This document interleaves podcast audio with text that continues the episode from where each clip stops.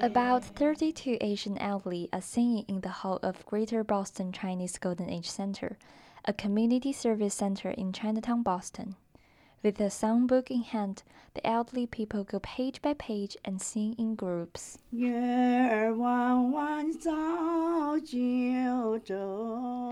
Jenny Wu comes from Guangdong province in China, and she has been in the US since 1974. Feeling lonely at home, she comes to the center almost every day. Though her throat is damaged, she will join the group singing each Friday.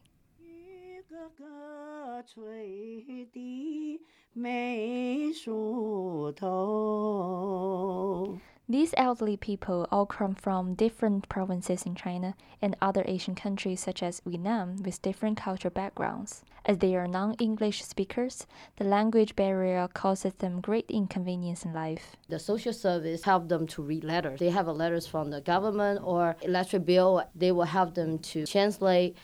Beth Lin is the director of the Adult Day Health Program at the center. Having been a nurse for 23 years, she realized that she could help Asian elderly immigrants with her language and nursing expertise. I'm very proud of what I'm doing now to serve the Chinese elderly. About 12 of the 32 elderly are above 90 years old and some of them suffer from memory loss and dementia. The staff created a memory cave to help them strengthen memories. Christina Lee, a social work intern, designed a map game that asks the elderly to match the map with their hometowns and help them bring memories back then. I figured that because they have a lot of loyalty and affiliation with their hometowns, one of the common questions that you ask them is like, oh, where are you from? Where's your hometown? And they kind of know each other through knowledge of that sort. It's something that still holds a lot of significance to them. Ling and Christina hope that the map game not only helps teen long term memories, but also encourage them to share lab experiences with each other. As you know, the Chinese culture, they will ask a lot of private questions that in the Western culture, we don't ask for those private everything. But Chinese culture, they are more familiar. They are more like tend to live as a group, sing as a group, or talk as a group. Christina said that these activities are specially designed for the Chinese and Asian culture. For those elderly who are more silent, the mahjong game helps them participate in groups activities more. When we have more clients that are more reticent, don't participate in activities or talk as mm. much at their table, you sit them at the mahjong table, suddenly you're stacking the tiles like a pro.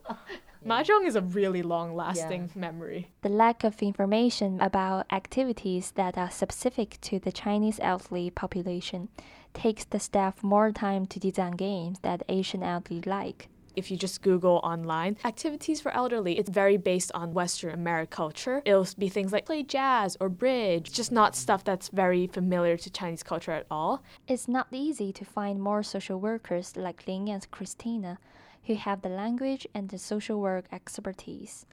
Including the staff in the kitchen, there are about only 10 people working the center. There's lots of social workers that speak English, but there's not so many who speak Cantonese or Mandarin. Not so many Chinese or Asian social workers in general. Lin encouraged her son to play the violin for the elderly in the center since he was a child. Nandini Chowdhury, a research assistant in the School of Social Work, Boston University, said that this kind of strong commitment to culture from both social workers and elderly plays an important role in the community service in Chinatown. Chinatown has such a strong cultural identity that it serves well. There are not enough social workers who are bilingual, who are also specialized in mental health, who specialize in elder care. The Greater Boston Chinese Golden Age Center is just an example of the the immigrant elderly community service in Boston. Lin said that she'd like to explore and see how other communities and other ADH programs serve a different population of people. That's something that we could do it together and, and then probably we can learn something from them. For WTBU. I'm reporter Eden in Boston.